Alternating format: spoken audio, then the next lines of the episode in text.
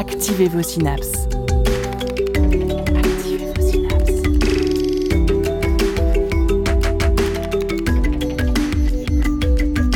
Poussez la porte du labo des savoirs et entrez dans un monde de science et d'expérience.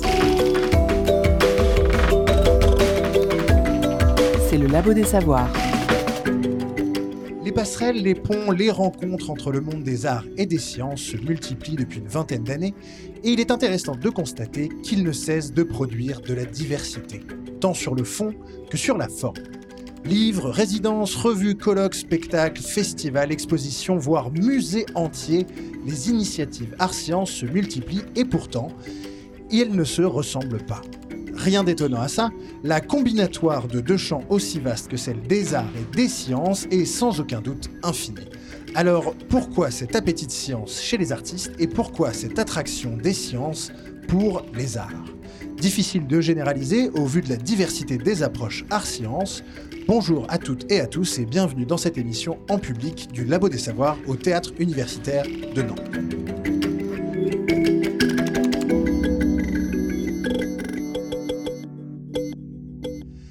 Alors, quel apport peuvent avoir des artistes dans des projets de recherche scientifique et inversement?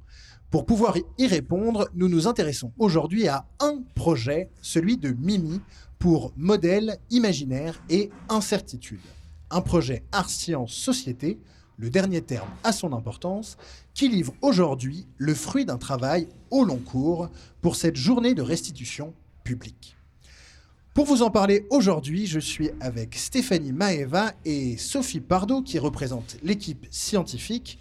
Vous êtes euh, respectivement chercheuse en modélisation et maîtresse de conférences en sciences économiques. Bonjour. Bonjour. Bonjour. Bonjour. Pour l'équipe artistique, nous avons la chance d'accueillir Marion Thomas, Colline Morange, Perrine Mornay, Jérôme Blin et Jérémy euh, Ramza qui ne peuvent pas dire bonjour parce que la table était trop petite pour euh, leur permettre d'être avec nous tout de suite. Donc ils vous diront bonjour tout à l'heure. C'est parti pour cette nouvelle émission du Labo des Savoirs. On va parler science, incertitude, mer et partage. La science dans tous ses états. Au Labo des Savoirs.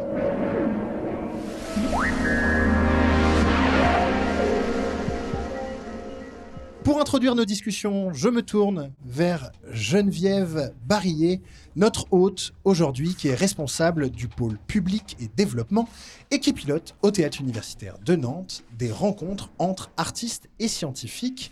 Bonjour Geneviève. Bonjour. Alors, depuis quand ces démarches de rencontres existent-elles au TU Cette démarche, elle existe depuis, depuis quelques temps maintenant, depuis six ans. Elle arrive à la direction de Nolwenn Billan. Mais ces démarches, elles ont commencé par être balbutiantes avant de prendre de l'ampleur et aujourd'hui d'arriver à quelque chose qui est plus, plus visible, plus conséquent, euh, plus facile aussi. Euh... Elles prennent quelle forme généralement ces, ces rencontres? Est-ce que c'est des rencontres un chercheur, un artiste? C'est une réunion? C'est sous forme de résidence? euh, Non, non, on a développé différents projets, différentes manières de faire se rencontrer artistes et chercheurs du de la première euh, rencontre initiation BABA à des projets beaucoup plus importants de co-création et d'écriture commune. Ça commence, je dirais, par un collectif qui s'appelle le collectif Habiter le théâtre, qui est fait d'enseignants-chercheurs euh, qui viennent tester leur, euh, leur pratique, leur pratique pédagogique, leur pratique de recherche avec des artistes, mais sur des temps de workshop de deux jours, d'une journée, ce qui leur permet déjà de bah, de commencer à travailler une rencontre avec un autre monde euh, et, et, d'autres pratiques. Pour les, pour les artistes intervenants, c'est également un, un, un espace où, où, ils découvrent un univers qui les fait beaucoup fantasmer, mais qui ne, qui ne connaissent souvent que de loin. Est-ce que vous avez l'impression que vous, en tout cas au TU, l'enjeu, c'est un enjeu de création artistique ou un enjeu de partage des connaissances scientifiques ou est-ce que ça se joue à chaque projet? Ça se joue à chaque projet, c'est vraiment entre deux. Euh, c'est-à-dire que euh, lorsqu'on met en place des résidences recherche, qui sont des résidences d'artistes qui viennent travailler sur un sujet, chercher de la matière, qui me disent ben, Moi, j'ai ce questionnement euh, qui peut être le merlu. J'aimerais rencontrer des gens qui bossent sur le merlu. là, c'est vraiment un projet de création artistique qui vient se nourrir d'un travail de recherche. En revanche, quand il s'agit de faire se rencontrer un artiste, un chercheur pour qu'il crée une forme, une conversation de 20 minutes, 40 minutes, là, au départ, c'est une démarche du chercheur. On fait un appel à projet auprès des chercheurs d'envie, euh, d'expérimentation, de, se bouger, de partager.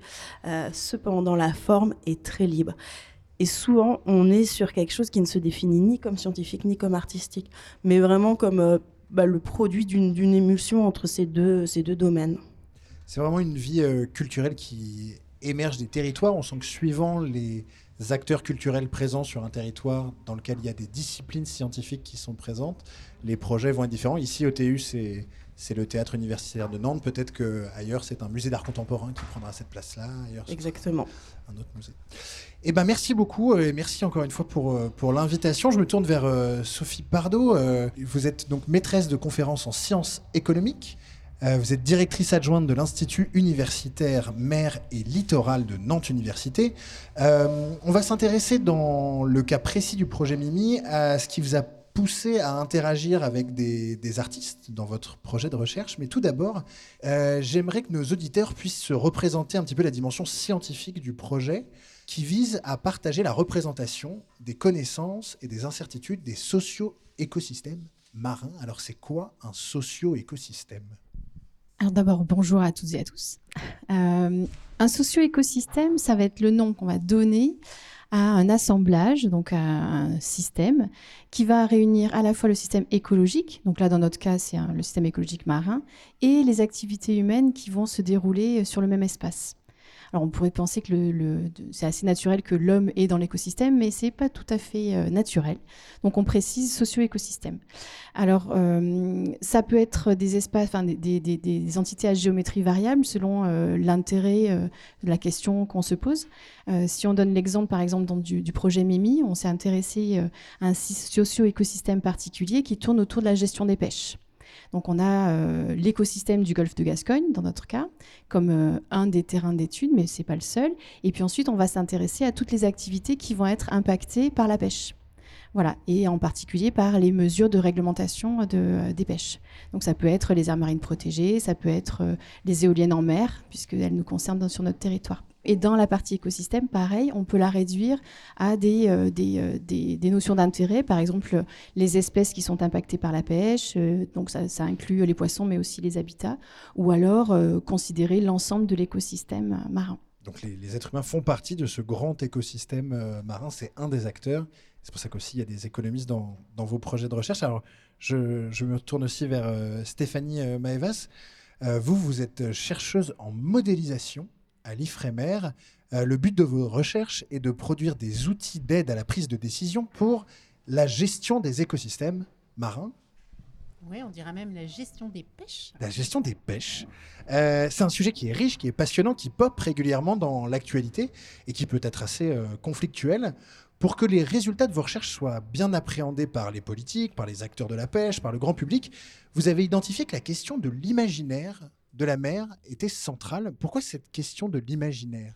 Il y a toute une, approche un peu rétrospective. En fait, dans plusieurs projets en amont, on avait eu cette réflexion sur euh, quels étaient les éléments qui permettaient de caractériser ces socio-écosystèmes. Et entre autres, dans le golfe de Gascogne, euh, on avait fait un exercice de prospective, de réflexion collective interdisciplinaire pour euh, caractériser les, éléments importants du socio-écosystème. Et ce qui était ressorti, c'était un compartiment qui était les imaginaires. Euh, et qui euh, suscitait beaucoup d'interrogations parce que même au, sein de toutes ces disciplines, tout le monde n'y mettait pas la même chose. Donc c'est là qu'est ressortie en fait cette thématique, cette réflexion sur les imaginaires. Alors j'aimerais qu'on s'attarde peut-être un instant sur l'idée de modèle qui n'est pas forcément facile à, comprendre pour tout le monde aussi pour comprendre pourquoi il y a autant de disciplines qui tournent autour de cette problématique de la, modélisation. Euh, on parle d'une représentation donc théorique, informatique, euh, mathématique, qui est irriguée par des, données, c'est bien ça? Oui, alors on va dire que la première définition qu'on donnerait d'un modèle, c'est avant tout une représentation simplifiée de la réalité. Et alors, on peut en avoir plusieurs modes de représentation. Donc, on en a vu dans le cadre du projet qui était d'abord des représentations graphiques, où on illustre en fait ce que l'on imagine, d'où là aussi la notion d'imaginaire. Comment est-ce qu'on se représente un, un, écosystème ou un socio-écosystème marin Et puis, derrière, il y a aussi des représentations qui sont plus formelles, plus mathématiques, et qui vont permettre de rendre euh, utilisable d'un point de vue quantitatif euh, le modèle, entre autres pour la gestion des pêches. Alors vous, le modèle que vous utilisez ou sur lequel vous travaillez beaucoup, il s'appelle EasyFish mm. Et il permet de faire des scénarios de gestion pour se projeter dans le futur. Euh, où se trouve la dimension incertaine dans ces scénarios Peut-être Sophie Pardo, c'est l'autre sujet qui a été traité, c'est cette notion d'incertitude. Alors où est-ce qu'elle surgit dans, ce modèle EasyFish alors, on va avoir plusieurs euh, types d'incertitudes. Ça va se, retrouver à plusieurs endroits. Euh, ça peut être de l'imprécision dans les données. Ça peut être euh, euh, une description qui est partielle. Donc, par exemple, si on reprend l'exemple du golfe de Gascogne, si on ne précise pas tellement le territoire, on le considère comme un tout, évidemment, on va avoir plus de mal à décrire de façon précise l'endroit où se trouvent les poissons, par exemple. Si par contre on se dit on va quadriller l'espace du golfe de Gascogne en tout petits carrés, et là on va avoir plus de précision. Donc l'incertitude, elle va, d'abord naître de l'imprécision euh, qui est due finalement à la modélisation, à la représentation qu'on va choisir. Une autre forme d'incertitude peut naître de manque de connaissances que l'on peut avoir sur certains éléments euh, de l'écosystème, par exemple. Euh, combien il y a de bébés seuls qui naissent chaque année bah, ça, une. On sent bien qu'on ne va pas avoir un résultat qui est certain. Euh, et donc, euh, on va avoir des incertitudes comme ça qui sont liées aussi à un manque de connaissances. Donc, ça peut être un manque de connaissances aussi de processus, euh, c'est-à-dire bah, finalement comment ça se passe, la, la, migration d'une espèce de poisson ou bien l'effet du changement climatique, etc. Donc, on, va avoir des types d'incertitudes de, qui sont liées à ce manque de connaissances dans les éléments du modèle on sent qu'il y a une dimension très pluridisciplinaire dans, vos recherches. Il y a une dimension économique, une dimension sociologique, halieutique, donc de la, connaissance des, poissons, de la pêche, la, biologie marine, de l'informatique. Euh, qu'attendiez-vous au départ du projet, du regard singulier que pouvaient apporter des artistes, en plus des différents regards scientifiques que vous aviez déjà euh, à côté de vous dans la recherche? Qu'il vous propose peut-être une voix, des voix, des médiums, des, adresses différentes au, public, euh, Sophie Pardot On n'avait pas d'attente particulière, en tout cas on n'a pas posé de contraintes particulières euh, aux artistes qui ont rejoint le projet, euh, si ce n'est, et c'était quand même une forte contrainte, le cadre du projet, c'est-à-dire un modèle mathématique qui représente l'écosystème, le socio-écosystème marin. Et mais au-delà des mots-clés, on n'a pas posé d'autres contraintes. Euh, ce que l'on attendait, c'était de voir finalement, de confronter d'une part les processus de, création, de recherche, puisqu'il y a quand même une, une, grande similarité dans la manière de, travailler finalement, même si les objets sont différents et les rendus sont différents, mais euh, il y a le processus de création et de recherche qui, que l'on retrouve de part et d'autre avec les, les différents protagonistes. Vous étiez curieuse de ça? Vous vouliez voir comment eux allaient s'en emparer pour créer, pour imaginer? Ben oui, ouais, ouais. Ouais, en particulier sur des notions comme l'incertitude, par exemple, qui nous semblait, ou les imaginaires de la mer, puisque c'était le point de départ.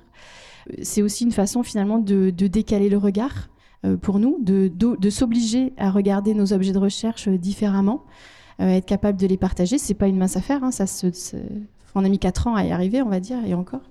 mais voilà, c'était aussi l'idée de se dire bon bah comment on, se nourrit aussi d'un autre regard, comment on fait rentrer du sensible dans des choses qui le sont pas a priori. C'était ça euh, aussi pour vous, euh, Stéphanie Maeva, ça inviter des gens à venir jouer dans votre terrain de jeu qui n'étaient qui jouaient pas avec les mêmes règles? Oui, alors euh, jouer dans notre terrain de jeu, je ne sais pas si c'est le terme que j'aurais utilisé, mais en tout cas, je pense que ce que, ça pouvait apporter, c'était bah, des éléments de surprise, des éléments qui choquent un peu notre manière habituelle de travailler. On sort un peu de notre milieu académique classique. Et je pense que ça, c'est aussi source d'innovation. Et aussi bien euh, dans notre réflexion euh, de, recherche, dans nos démarches, euh, et aussi dans notre manière bah, de, présenter notre travail. Je pense que l'idée, là, c'était d'amener une sorte d'étincelle qui peut nous amener, nous, de l'innovation dans notre manière de travailler. Ah ouais, c'est un travail de construction qui se fait au long terme. Vous, ça a été d'ailleurs un travail au long terme avec les, artistes. Là, vous voyez le, le résultat. Ça fait quasiment 4 ans vous, vous travaillez ensemble et vous voyez que les résultats euh, qu'aujourd'hui, vous êtes impatient de les découvrir? Bah oui. évidemment. Ou franchement pas tant. Vous pouvez nous le dire. Non, euh, si, si, on est très impatiente et, euh, et c'est aussi euh, assez marrant de se retrouver dans la situation du public, c'est-à-dire que on a travaillé ensemble pendant quatre ans, on s'est côtoyé pendant quatre ans, mais la, la, la, nature des interactions fait que finalement on n'a pas construit avec eux leur travail et donc c'est vrai qu'on on est, on est, voilà, on est dans l'attente de voir ce que ça donne. Donc oui, oui, c'est très excitant. Ouais, pour compléter, moi ce que je trouve assez extraordinaire, c'est que c'est pas du tout symétrique. Parce que nous, on a joué euh, carte sur table, on leur a fait faire des ateliers cobayes, donc ils ont vu ce que nous on faisait. Mais par contre, nous, on n'a pas du tout vu ce qu'ils ont fait. Et je trouve que déjà, ce qu'on a pu expérimenter ce matin, qui était euh, vraiment euh, plein d'émotions, plein de sensitifs, c'était une super découverte. Eh ben, merci beaucoup pour cette mise en bouche scientifique. Vous représentez un petit peu le sujet que nous traitons. Nous allons demander aux artistes de nous rejoindre pour qu'ils puissent nous présenter leur création. Euh, mais d'abord, euh, je vous laisse avec Word of Content de Baraka.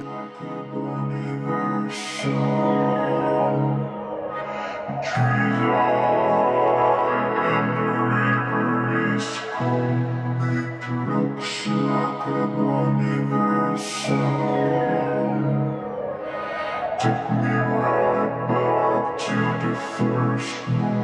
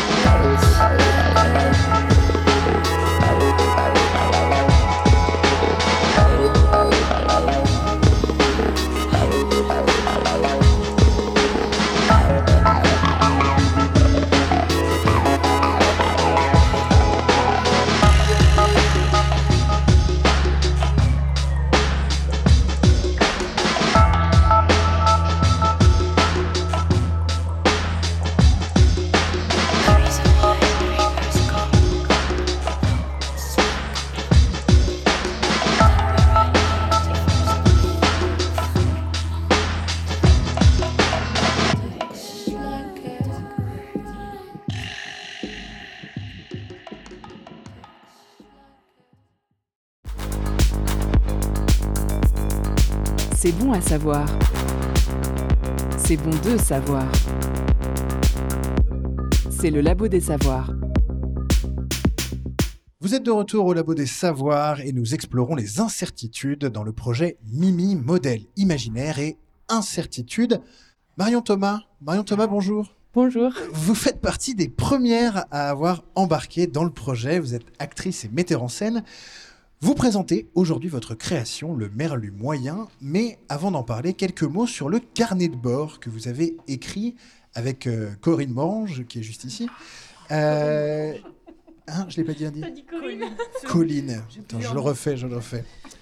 Euh, vous présentez aujourd'hui votre création, le Merlu moyen, mais avant d'en parler, euh, quelques mots sur le carnet de bord que vous avez écrit avec Colline Morange. Une manière de documenter le projet. Euh, c'est passionnant de vous lire et puis c'est très drôle, donc j'invite tous les auditeurs à, aller le voir.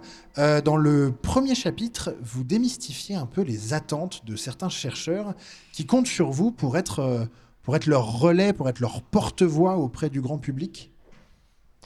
Euh, effectivement, mais je pense que c'est quelque chose, euh, enfin qu'en tout cas c'est quelque chose qui est partagé, euh, qu'à la fois les artistes ont des visions préconçues du travail des scientifiques et qu'à l'inverse les scientifiques ont des vues préconçues sur le travail d'un artiste. Et je pense qu'en fait, quand on en vient à des sujets aussi sensibles et aussi déprimants que le changement climatique ou que la disparition des espèces et ce genre de choses, on a tous envie d'avoir une solution un peu clé en main.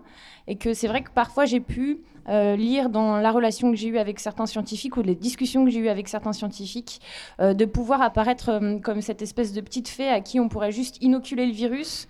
Et puis comme ça, après, elle, elle l'inocule aux gens. Et puis on n'a plus besoin de, de s'inquiéter. Et puis la, la, parole, alors qu'en fait, c'est vachement plus compliqué que ça. Parce que sinon, ça serait déjà fait. Tout serait déjà sauvé si c'était si simple.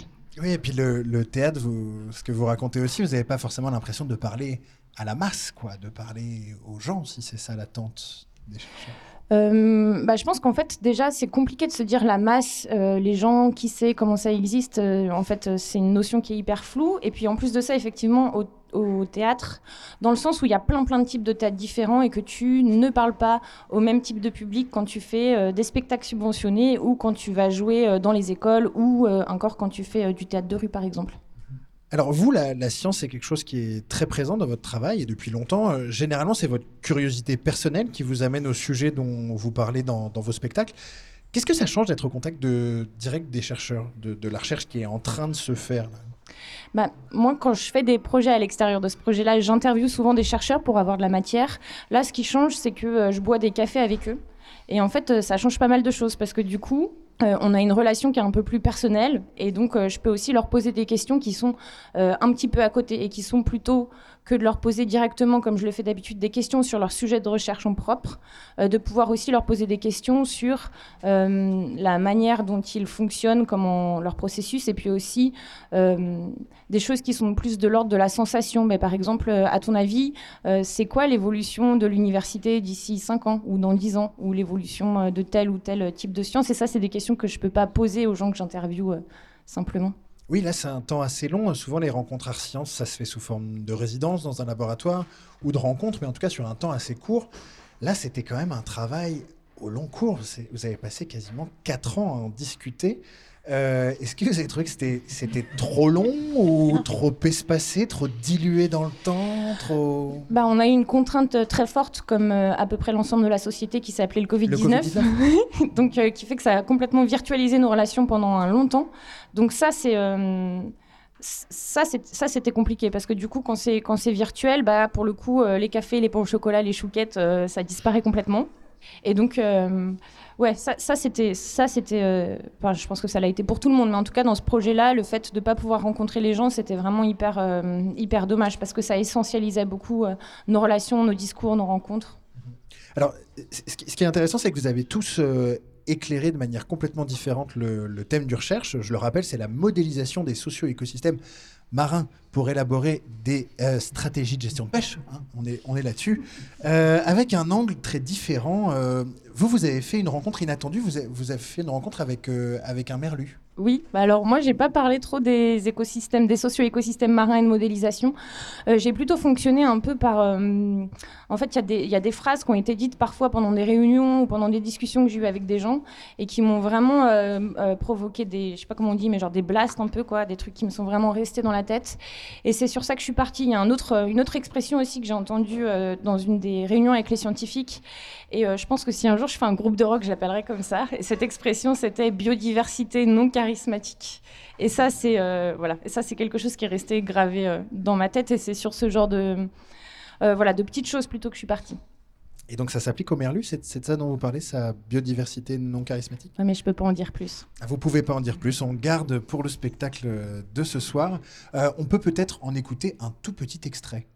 Une hypothèse, c'est qu'il y a tout simplement rien à dire sur le merlu. Peut-être qu'il passe juste sa vie à chasser, se reposer et chercher des partenaires sexuels quand c'est la saison. Comme une sorte de, machine qui ferait toujours la même chose. Et ça m'a fait penser à un livre, euh, un livre euh, sur le comportement des grands singes que j'ai lu il y a super longtemps. Et c'est un livre écrit par Thelma Rowell, une primatologue qui depuis plusieurs années étudie un troupeau de moutons. Et dans ce livre, elle dit qu'elle a pris cette décision après avoir pris conscience de ce qu'elle appelle le scandale hiérarchique. Elle dit que si les grands singes sont intelligents, c'est peut-être parce que c'est nous, les humains, qui leur avons posé des questions intelligentes. Elle dit que plus un animal nous ressemble, euh, et plus on aura tendance à lui prêter euh, des compétences sociales et cognitives sophistiquées, et plus on va lui poser des questions complexes. Les autres, qu'on considère comme euh, plus primitifs, avec des hiérarchies simplistes, des modes de vie très monotones et complètement déterminés, auront moins de chances d'attirer notre attention. Comme par exemple les moutons ou les merlus. Pendant une autre réunion avec les scientifiques, je les ai entendus utiliser une expression qui s'est gravée dans mon esprit. Euh, c'était biodiversité non charismatique. En fait, grosso modo, ça dit la même chose. En tant que chercheur ou chercheuse, c'est plus facile d'avoir des fonds pour étudier euh, bah, les dauphins ou les baleines que les merlus ou les microalgues. Et j'ai noté ce jour-là dans mon carnet CF, biodiversité non charismatique. Bonjour euh, Colline Morange. Bonjour. Bonjour, vous avez proposé ce matin et vous rejouerez demain soir devant un public plus large votre conférence performée intitulée Représenter l'incertitude. Ce format de la fausse conférence, c'est quelque chose que vous avez déjà exploité dans votre travail théâtral, mais au contraire de Marion, euh, vous rapportez, vous, que vous étiez plus éloigné de la science. C'était quelque chose que vous utilisiez moins dans votre travail théâtral. Disons qu'une des choses qui revient euh, plus souvent dans mon travail, c'est-à-dire c'est non les sciences humaines plus mais pas les pas la science dure même si c'est quelque chose qui m'intéresse euh, je j'ai plutôt tendance à aimer raconter comment la société se reflète à l'intérieur des individus ou comment des valeurs euh, du monde peuvent euh, circuler intimement ensuite et qu'est-ce que ça crée comme type de comportement humain c'est un peu euh, ce qu'on peut retrouver dans pas mal de mes, de mes spectacles. Mais après, la curiosité de, de sortir de mes habitudes euh, m'a poussé à vouloir euh, participer à ce projet aussi. Donc, c'était intéressant. Et puis, bah, la, la forme conférence me semblait intéressante par rapport à ça aussi pour décaler la, la prise de parole artistique. Ce qui m'intéresse aussi, c'est de créer des formes qui, qui ressemblent pas forcément à des spectacles de théâtre. Alors, vous, vous racontez aussi que vous, vous avez fait une rencontre, c'est plus avec la notion d'incertitude dans les modèles euh, informatiques. Ça vous a un peu euh, déplacé, vous avez, vous avez remis pas mal de choses en, question euh, en se disant que si même un modèle qui est travaillé par autant de spécialistes pendant autant de temps a sa part d'incertitude, quel, quel impact la notion d'incertitude peut avoir dans nos vies à nous? Oui, alors après, je pense que il y a plusieurs choses en fait, euh, et c'est un peu le côté euh, errant euh, de la performance que je propose, c'est que c'est plus une dérive qui suit un peu les circonvolutions de pensée que m'ont amené à, à, penser le projet. Je pense qu'il y a plusieurs choses. Il y a eu à la fois une envie via ces modèles de, je le dis dans la, dans la perf, de me reconfigurer, et c'est une espèce d'envie d'apprendre à penser autrement, de réfléchir ou de regarder le monde autrement, et c'est ce que m'a amené à faire ce projet Mimi.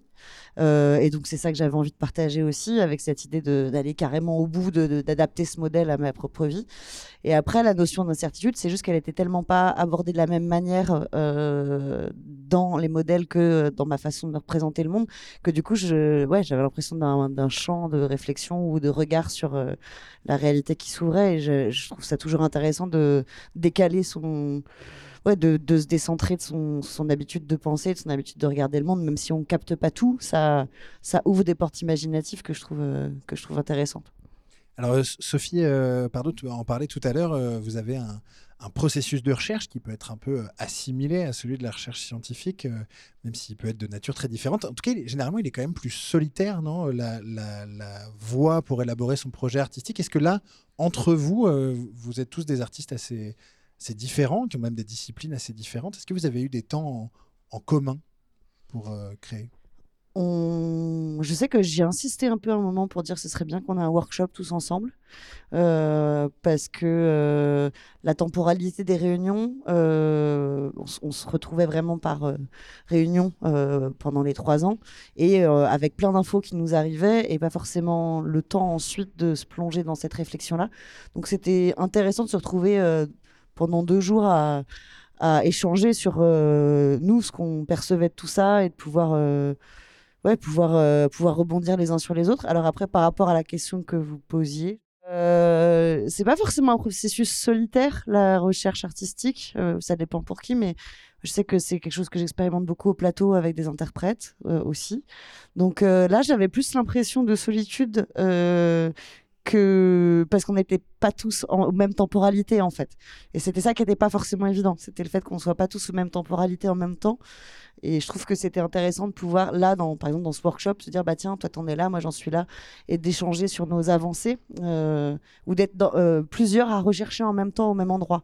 Et ça, je trouve que ça apporte beaucoup, en fait, euh, en termes de rebond, de tiens, t'en es là, ça me donne cette idée. Ah, c'est vrai que j'avais pas abordé la chose comme ça. Ça crée aussi une espèce d'ébullition, en fait, que, que je trouve intéressante.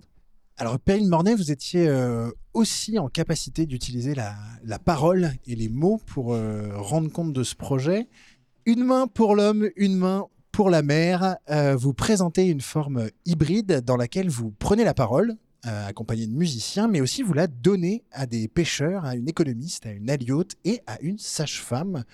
On sent dans le titre et dans votre proposition artistique une envie de faire du lien c'est ça, vous, qui vous a euh, accroché euh, à la fin dans ce projet de recherche, réussir à, lier les différentes personnes impliquées dans ce... C'est pas comme ça que, je l'ai vu, mais euh, il s'est passé des liens. Mais voilà, c'était pas ça le, moteur premier. non, j'avais envie de mélanger les choses parce que parce que j'ai l'impression que qu'en fait parfois on a, euh, je sais pas comment dire, euh, des, espèces de cailloux, on, on bute sur des choses, on, a beaucoup de questions en commun avec des chercheurs, des chercheuses, euh, des pêcheurs, des pêcheuses, et voilà, et que cette cette sensation de l'incertitude, qui est aussi une donnée scientifique, bah, elle peut être vue de, plein de façons. Donc j'ai ouvert, voilà, j'ai rencontré pas que des pêcheurs et des pêcheuses, et pas que des chercheurs et des chercheuses. Et vous les avez interviewés Ça fait partie de. Du, Alors, je me suis euh, donné une règle du jeu qui était euh, de dire que en marchant, on parlait mieux. Et euh, le principe que vous allez entendre, c'est que j'ai proposé de faire des marches à, ces, personnes que j'ai contactées de jour, de nuit, dans des endroits différents, plus ou moins proches de la mer. Euh, et voilà. Et donc, c'est le, résultat ou des extraits de ces marches. Alors, c'est vraiment des extraits. C'est-à-dire que le moment même de la marche, bah, ça, euh, ça reste entre la personne, euh, les personnes et, moi. Et puis là, vous allez avoir des petits bouts. Donc, c'était aussi des moments très, très denses. J'ai commencé à pêcher en 1973. J'avais 23 ans, je suis né en 50. C'est facile, euh, avec ça c'est simple. J'ai pêché 10 ans sur ce caséeur et 20 ans sur le filet ça fait 30 ans. Donc 23 ans et 30, 53 ans. En 53 ans, tu peux même pas t'imaginer ce que le métier a évolué. Tu peux même pas t'imaginer. mais c'est allé tellement vite. Alors on peut prendre après euh, tranche par tranche. Hein. Euh, niveau sécurité, niveau navigation, niveau bateau, niveau homme, d'abord. Alors, euh, petite question, euh, là on vient d'entendre un pêcheur, on voit bien le rapport avec le sujet. Pourquoi êtes-vous allé interviewer une sage-femme? Alors, j'ai interviewé une sage-femme parce qu'elle faisait pour moi plein de choses. Elle avait euh, un rôle qui était de parler de quelque chose qu'on ne voit pas forcément, même si on le voit de plus en plus, mais de regarder à l'intérieur.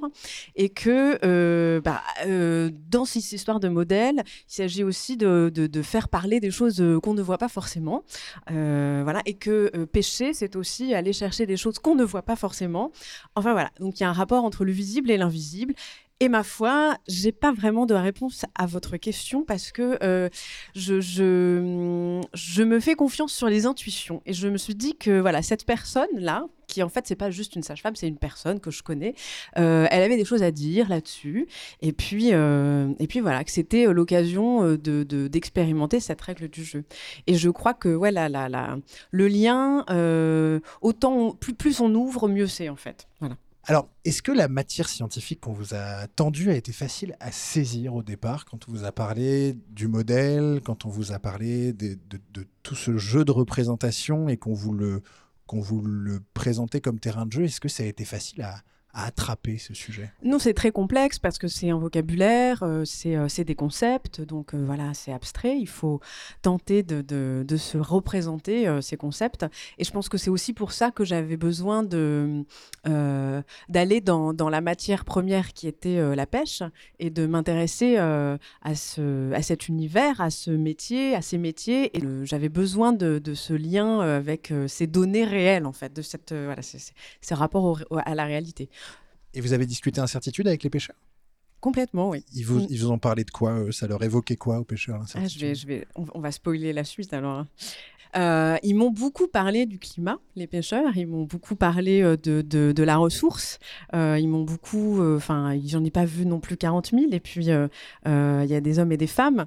Mais voilà, ils m'ont, ils m'ont parlé de, de, la difficulté de leur métier, de, de la vulnérabilité avec laquelle ils travaillaient, des vulnérabilités et, et aussi bah voilà, de, de, de, de l'aspect politique qui, qui, qui est dans, euh, au, au, cœur de euh, la durabilité de leur travail. Et voilà. La, question des imaginaires euh, est arrivée dans les questionnements scientifiques parce qu'ils se rendaient compte qu'ils n'avaient pas forcément tous les mêmes représentations et la dimension objective d'avoir un partage de représentations communes dans le monde de la science, c'est quelque chose de très intéressant et très important pour produire des résultats communs. Vous, vous êtes allé chercher au contraire la diversité des représentations du monde, la diversité des regards, c'était ça qui vous intéressait? Euh, Ouais, et je suis même allée, euh, je crois, chercher peut-être que la sage-femme revient là, euh, la diversité des perceptions. En fait, je crois qu'il y a quelque chose euh, qui revient beaucoup, c'est euh, et dans cette marche-là aussi, c'est-à-dire, je n'ai pas juste rencontré ces personnes en face à face, on a partagé un temps, on a partagé une lumière, un moment, un paysage, des sons, et, voilà. Ça, je crois que c'était hum, c'était quelque chose que je voulais faire commun en fait avec tous, quoi. Enfin, toutes et toutes les, personnes que, que, que j'allais, que j'ai pas sélectionnées. Enfin, voilà, des fois ça se passe comme ça. La rencontre en elle-même est un art. Merci beaucoup euh, pour euh, aller vers la dernière partie de cette émission. Jérôme Blin, Jérôme Blin, bonjour. Bonjour. Vous êtes photographe et vous êtes le, quatrième artiste de ce projet euh, Mimi. vous êtes aussi, comme Perrine, parti sur le, sur le terrain à la recherche de la matérialité qui se cache derrière ce, ce modèle euh, parce qu'au départ, euh, ce qu'on vous a montré, c'était c'était pas des bateaux et des pêcheurs, c'était c'était un ordinateur en fait. En tout cas, ça s'affichait sur un ordinateur, oui. Et euh, ça m'a pas mal posé de questions quand même, ce fameux modèle. parce que derrière, j'y mettais du coup une machine et, et finalement peu d'humains. Ça, c'était vraiment mon point de départ. Et après, euh, à partir du moment où j'ai mis les pieds à l'Ifremer, que j'ai discuté beaucoup avec Stéphanie, etc., euh, je me suis évidemment rendu compte qu'il y avait beaucoup de données qui rentraient dans cette machine. Et euh, j'ai voulu du coup montrer un peu l'arrière-boutique. la plupart des gens du coup voient que le modèle sur leur écran, mais il y a quand même du coup une machine qui, qui, travaille derrière pour donner des données en temps réel ou presque. Et il y a aussi tous les chercheurs, mais aussi les pêcheurs, etc., qui, euh, qui amènent de la donnée à cette machine, qui me paraît être un peu un ogre, quelque part. Euh, et donc, je suis allé à Brest, euh, entre autres, photographier le supercalculateur. Datarmor. Datarmor, waouh C'est un peu flippant. Et vous l'avez pris en photo comme un, comme un sujet, comme un personnage Voilà, je l'ai pris en photo comme un sujet. Donc j'ai essayé de montrer euh, un peu ce, ce, monde presque vivant, en tout cas, qui, qui produit des données et qui, euh, qui aide finalement ensuite euh, à mettre des quotas de pêche, etc. Mais c'est quand même une, machine de la mémoire. Euh, et j'avais envie de montrer ça, de montrer aussi les, les, les notes, de, entre autres de Stéphanie, qui a modélisé. Les notes écrites à la main. Voilà. Donc il y avait quand même aussi un retour à l'écriture à la main avant de passer à l'informatique. Donc voilà, toute cette partie finalement cachée que personne voit ou peu de gens voient. Donc ça, c'est la partie informatique. Vous avez voulu mettre d'autres types d'images que le derrière de l'ordinateur ou les notes à la main qui vont ensuite donner le programme. Vous avez représenté aussi des, êtres vivants euh, Voilà, des, êtres humains et puis des poissons aussi. Voilà, un peu moins vivants. Un peu moins vivants. Alors, les, les, êtres humains, c'était justement par rapport à, aux données qui arrivent dans le modèle. Et euh, entre autres, Célina qui est là, Paul, etc. Il y a eu plusieurs personnes qui m'ont aidé. Euh, et c'est voilà, eux, ils font de la recherche, c'est des scientifiques. Euh, pour ensuite analyser, entre autres, par exemple, une partie du poisson et ça, ça, amène de la donnée euh, qui, qui, rentre dans ce modèle-là. Donc c'était aussi toute cette partie, euh, même des instruments de mesure qui sont euh, maintenant obsolètes. Mais, Oui, on voit comme des espèces de, missiles, de fusées, on ne sait pas bien, de mini sous-marins. Voilà, et ben c'est pour récupérer du plancton. Et on voit aussi des magnifiques photos de, plancton. C'est sûrement un des montages principaux de l'exposition. Euh, magnifique. Des planctons blancs sur fond noir. Comment vous êtes arrivé à cette forme très, très graphique du plancton? Alors là, c'est euh, en discutant avec euh, Jean-Baptiste, donc pareil, à l'Ifremer, le spécialiste du plancton depuis 10 ans, plancton animal en plus. Euh, qui euh, j'ai forcément pas tout compris, hein, mais n'empêche que c'était quand même super intéressant. Euh, en fait, il m'a montré des scans d'eau de mer. Donc, ils ont un scanner étanche, ils scannent de l'eau de mer et donc on voit le plancton qui, qui apparaît forcément. Et en le voyant, c'était c'était du coup l'eau de mer était plutôt blanche et le plancton noir. Et euh, en le voyant, je me suis vraiment fait la réflexion. Je me suis dit, mais c'est euh, comme un ciel étoilé inversé. Donc je me suis dit, on sait que les fonds marins, on est dans le noir complet. Donc j'ai récupéré ces scans et je les ai passés en négatif pour retrouver, on va dire, ce, cette voûte céleste. Et c'était aussi, euh, parce qu'à un moment donné, quand j'ai vu la, modélisation euh, sur papier, euh, je me suis dit que ça allait être aussi mon nouveau territoire de recherche. Et avec lui, on a essayé de pointer des incertitudes, il y en a des milliers. Mais entre autres, il y a cette histoire de plancton qui euh, dernièrement, depuis quelque temps, euh, devient, il est toujours aussi nombreux dans l'eau, mais il est moins nutritif. Donc le plancton moins nutritif, les sardines sont moins grosses, les anchois sont moins gros. On imagine la suite, la baleine est moins grosse. Et, euh, donc je trouvais ça assez intéressant de, pointer cette incertitude, puisque pour l'instant, a priori, il n'y a pas de données encore scientifiques qui dit pourquoi il est moins nutritif le climat, a priori, il serait pas loin quand même. Mais voilà, donc c'était un, une incertitude parmi d'autres. Mais euh, voilà. Et puis il y avait un côté, un, effet visuel très direct et je trouvais assez beau dans ce rapport euh, ciel-mer. Euh, voilà. C'est vraiment formidable de pouvoir avoir vos, différents projets et le contenu scientifique parce qu'on peut vraiment voir le regard d'individu, euh, ce qu'ont proposé euh, Colline et, Marion, euh, le regard croisé de, personnes que vous êtes allé chercher, Perrine, et puis là, une, réalité physique de ces modèles que vous pouvez rendre compte avec la, avec la photographie. C'est extrêmement complémentaire. Alors, on va finir avec la, la partie qui est peut-être la, la, moins narrative de l'ensemble de, de, ces créations avec vous, Jérémy Ramsac. Jérémy Ramsac, bonjour. Bonjour. Alors, vous, vous êtes euh, musicien et c'est vraiment votre processus créatif qui a été impacté par euh, la participation au, projet Mimi. Pour votre création Delta, vous avez euh, introduit l'élément marin et la notion d'incertitude dans votre recherche sonore. comment est-ce que vous avez procédé pour cette création? Alors, j'ai d'abord passé beaucoup de temps à m'interroger sur le pourquoi du comment dans ce projet-là. De la vie, euh, Au départ, c'était quand même un projet sur les imaginaires de la mer, donc ça, ça résonnait beaucoup plus quand, quand ça s'est recentré sur le projet Mimi. Euh, il, a fallu trouver un, bah, une accroche là-dessus, et c'est vrai que on a été euh, c'était une préoccupation, c'était une de mes préoccupations, mais j'étais pas le seul à, aller chercher quelle était la matière première dont on pouvait se saisir dans un projet comme celui-là, où au final il y avait beaucoup de discussions, où euh, on voyait des PowerPoint avec des modèles sur des ordinateurs, et, je, me demandais comment, euh, voilà, en tout cas de quoi j'allais pouvoir me saisir pour que ça fasse sens et pour moi et pour le, projet. Euh, mais j'ai mis pas mal de temps à, comprendre ou à, oui, à comprendre que, que c'était pas la même chose, l'incertitude et l'aléatoire, en tout cas qu'il y avait un truc à, creuser là-dedans. Je, me suis interrogé sur euh, est-ce que, est -ce que l'incertitude, c'est de l'inconfort pour les gens qui la subissent? Comment ces choses-là, on peut les retranscrire euh, à travers de quelque chose qui n'est ni, où il n'y a pas de parole, pas d'image, enfin voilà, comment on peut travailler cette matière-là. Et puis, euh, du coup, comme il n'y avait pas vraiment de matière première évidente, je me suis dit qu'il fallait aller la chercher euh, moi-même. Donc, j'ai plongé euh, et un micro et un musicien dans, dans l'eau, avec des instruments. Alors, quand on voit votre performance, on, voit surtout des machines aussi, vous, en face d'ordinateur, un peu comme les, les chercheurs. D'où venait cette matière qui est rentrée dans votre ordinateur, du coup? Quel genre de musicien vous êtes allé immerger? Dans quel milieu? Alors, j'ai plongé un micro dans, dans la mer. Voilà, ça c'était la première matière. Euh, j'avais même au départ imaginé pouvoir, euh, parce qu'il y, y, a plein de laboratoires ou de, bioacousticiens qui travaillent déjà sur cette matière sonore, qui vont, qui vont piocher.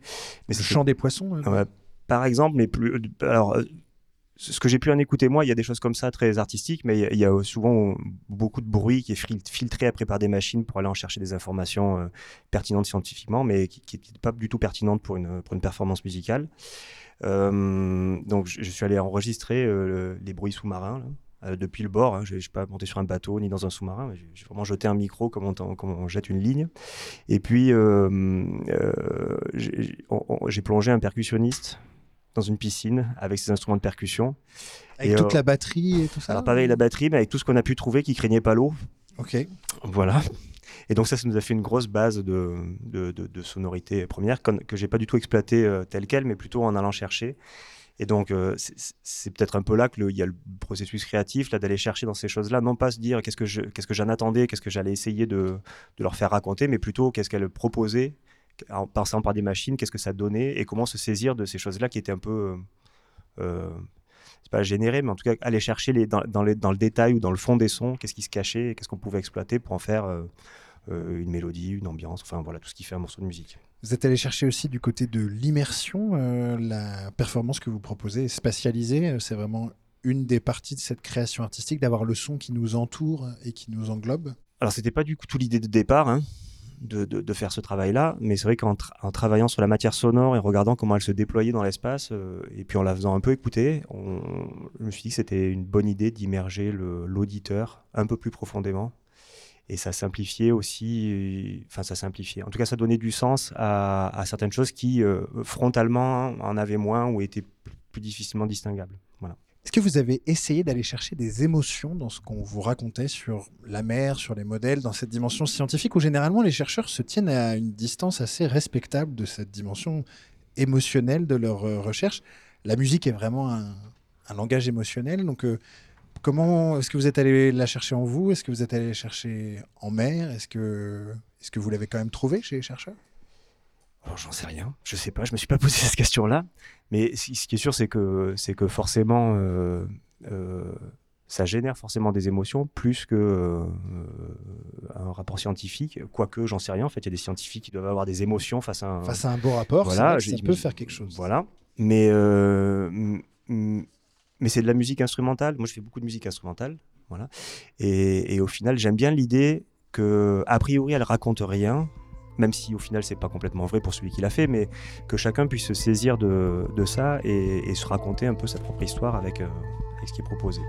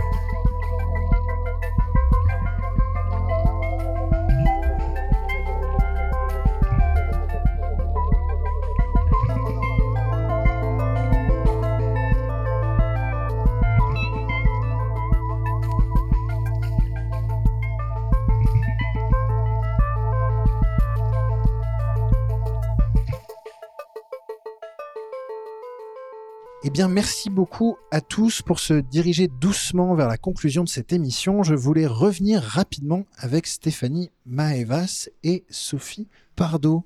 Alors au début de cette émission, nous avons parlé de vos intentions de départ qui étaient très ouvertes. Euh, le, rendez-vous que vous avez proposé aux, artistes était très très ouvert. Euh, il y avait quand même cette envie de s'adresser au grand public. Euh, c'est quand même une, joie de pouvoir se dire que ça a donné vraiment un résultat, même si c'est pas ce que vous attendiez, et qui va être monté, montré face au public. Est-ce que vous avez identifié au terme de ce projet de recherche d'autres apports euh, effectifs ou potentiels que pourrait avoir la collaboration de scientifiques avec des artistes? Euh, alors je pense que on est encore un peu un peu jeune. On n'a pas encore tout digéré de ce qui est en train de se passer, d'autant plus que les que les, performances on les a pas encore toutes euh, découvertes. Vous êtes encore dedans là. Mon impression, c'est que ça nous ouvre aussi d'autres manières de présenter nos résultats scientifiques et pas simplement dans un esprit de vulgarisation. J'ai l'impression que ce regard que les, artistes nous proposent on peut, peut nous amener en fait à nous poser des questions sur comment est-ce qu'on pourrait mixer euh, des approches peut-être plus émotionnelles avec des approches euh, scientifiques rigoureuses, parfois ardues, pour euh, présenter ces résultats à notre communauté scientifique, à rester dans un cadre scientifique. Donc réfléchir à, une mixité dans la manière de présenter nos, résultats. En tout cas, moi, c'est une vraie question que je me pose et que j'aimerais bien, euh, approfondir.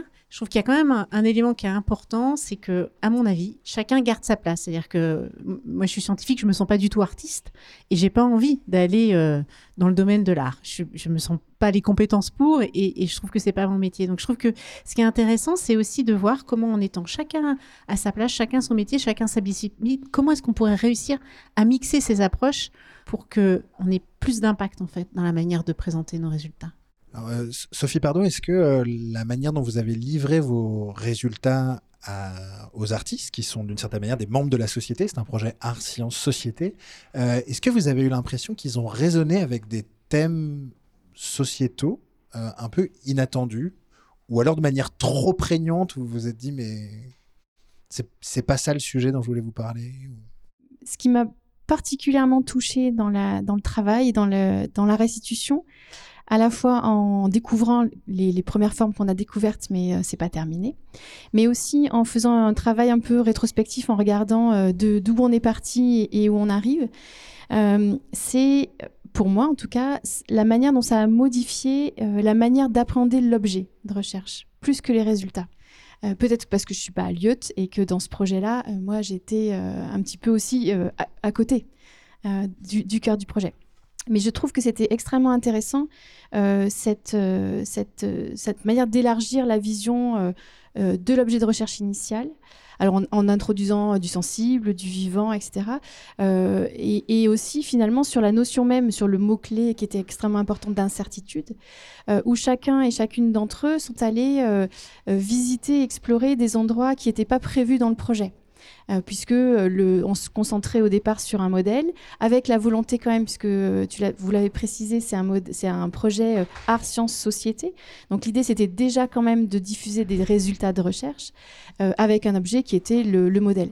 Et, finalement, cette, collaboration, cette rencontre, bah, nous permet d'élargir cette vision de l'objet que le socio-écosystème, il prend une dimension euh, euh, qui n'était pas directement dans le modèle, avec euh, finalement la manière de l'écouter, la manière de le, de le, de le, vivre aussi, puisque Perrine Mornay est allée finalement au plus près de ceux qui travaillent la mer, qui sont représentés par des, par des activités, ou en tout cas qui sont un petit peu dépersonnalisés dans les modèles l'objet de recherche est resté le même, mais je trouve que, en tout cas, de mon point de vue, c'est ça que ça apporte. C'est élargir la vision de l'objet, euh, le, représenter différemment euh, et, et, du coup nécessairement se poser des questions euh, un peu différemment avant même de, penser à comment on va, on va poser les résultats.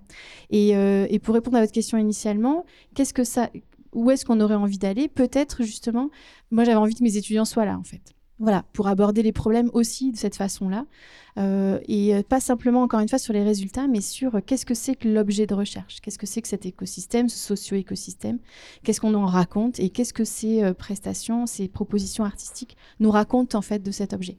C'est de créer un, cadre culturel qui permet d'échanger autour de, ces questions-là. Oui, et qui permet de s'émanciper aussi de, certaines connaissances Euh, et après, pour, pour mieux y revenir, puisque comme disait Stéphanie Maevas, euh, on, reste dans notre spécialité et euh, on ne peut pas aller sur des champs qui ne sont pas les nôtres. Mais c'est plutôt la clé d'entrée, finalement, dans le sujet qui, qui me semble tellement plus élargi avec cette vision-là. Est-ce que vous en ressortez avec une envie de peut-être poursuivre ça euh, tout au long de votre carrière, des, rencontres avec des artistes, que ce soit quelque chose qui, qui reste un peu on, a beaucoup entendu euh, dans la, bouche des artistes des moments de difficulté face à la connaissance scientifique. Est-ce que vous, vous avez senti des moments de, difficulté face à la, au travail artistique? C'est aussi quelque chose auquel il faut s'habituer, auquel il faut comprendre le processus? Il y a aussi quelque chose comme ça? Je pense qu'on n'avait pas effectivement les mêmes temps de, travail. Euh, et qu'il y a beaucoup d'invisibles, j'ai l'impression. Et bon, ça, je sais que pour moi, c'était un élément euh, qui me posait question. Il y a eu des difficultés aussi peut-être dans les échanges, parce qu'il y a des attentes de, de, nos partenaires qui étaient, alors je pense aux autres scientifiques, je pense euh, aussi aux, partenaires du domaine de la pêche, euh, et, ces échanges-là, moi, on a vu une vraie évolution au cours du projet, hein, et donc une, sorte de, il y a eu plus de facilité dans les échanges et euh, moins de, peur euh, dans ce que ça pouvait apporter. donc voilà, ça, je trouve que ça, c'était un truc assez génial dans le projet, cette dynamique positive. Et on peut espérer que dans des projets à venir, on puisse, euh, réitérer l'expérience et euh, ouais, réavancer un peu ensemble là-dessus. Les, artistes du projet ont été très, très généreux et fait des propositions qui étaient, drôles, qui étaient sensibles, qui étaient claires. Euh, et c'était pas forcément rajouter la difficulté euh, de l'art contemporain très théorique à la difficulté de la compréhension des, sciences. C'est en tout cas en, en termes de, de spectateurs un plaisir de pouvoir assister à cette restitution, j'invite nos auditeurs à aller voir sur le site du projet Mimi, projet-mimi.fr si vous voulez euh, découvrir plus euh, les créations qui ont été faites, pour y lire également euh, les modèles graphiques, les, découvrir qui ont été réalisés au cours du projet pour se représenter le, le, modèle sous forme graphique. Vous pourrez aller voir les résultats des ateliers qui ont été menés avec des professionnels de la pêche et lire le formidable journal de bord de Marion Thomas et Colline Morange.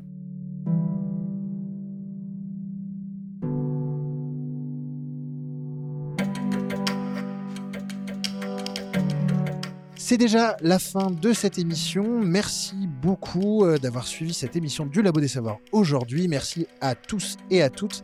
Merci aux artistes, aux scientifiques d'avoir partagé avec nous leurs créations drôles, sensibles et éclairantes. Merci au Théâtre universitaire de Nantes pour l'accueil ainsi qu'à Dounia 16 à la réalisation aujourd'hui.